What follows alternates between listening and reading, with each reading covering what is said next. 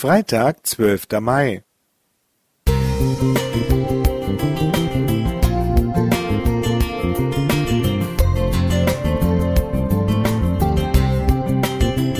Ein kleiner Lichtblick für den Tag.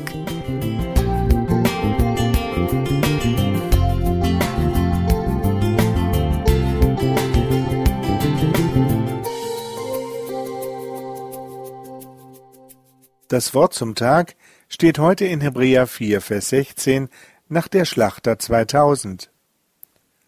So lasst uns nun mit Freimütigkeit hinzutreten zum Thron der Gnade, damit wir Barmherzigkeit erlangen und Gnade finden zu rechtzeitiger Hilfe. Es ist Freitagvormittag. Ich sitze in meinem Büro am Computer und bereite eine Drucksachenbestellung für einen Kunden vor. Es ist nicht mehr viel Zeit bis zur Deadline, ich muss mich sputen. Nach dem Bestellvorgang nur noch schnell online bezahlen. Und gerade als ich nach meinem Handy greifen will, klopft es an der Tür. Auch das noch. Ich öffne und schaue verdutzt meine Frau an, die mir mein Handy entgegenstreckt. In diesem Moment hatte ich noch gar nicht wahrgenommen, dass ich das Handy nicht in meiner Jackentasche hätte finden und die Expressbestellung abschließen können, als es mir auf den Punkt genau gereicht wurde. Eigentlich hätte ich etwas für meine Frau in der Stadt erledigen sollen, aber sie hatte es sich anders überlegt, fand zudem mein Handy und brachte es mir prompt ins Büro. Da war sie, die Barmherzigkeit und rechtzeitige Hilfe, von der der Hebräertext spricht. So konnte ich nur Danke sagen, meinem Herrn und Gott und meiner Frau, die mir aus meiner noch unbekannten Notlage halfen. Was für einen großartigen Gott haben wir! Er hat schon eine Lösung für unser Problem, bevor wir es erkannt haben. Dabei war diese Episode ziemlich banal.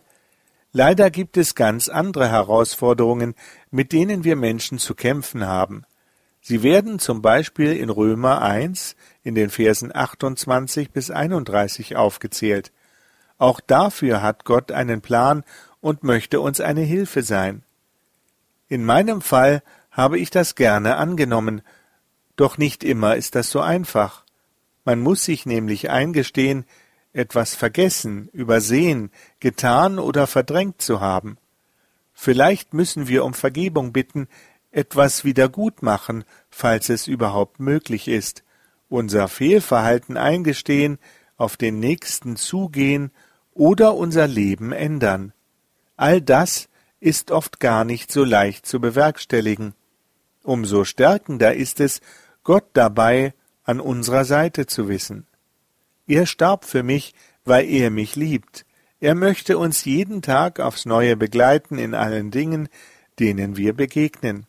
Vielleicht läuft es nicht immer so perfekt ab wie an diesem Freitag, aber ich vertraue auf seine Weitsicht und auf seine Hilfe zur rechten Zeit.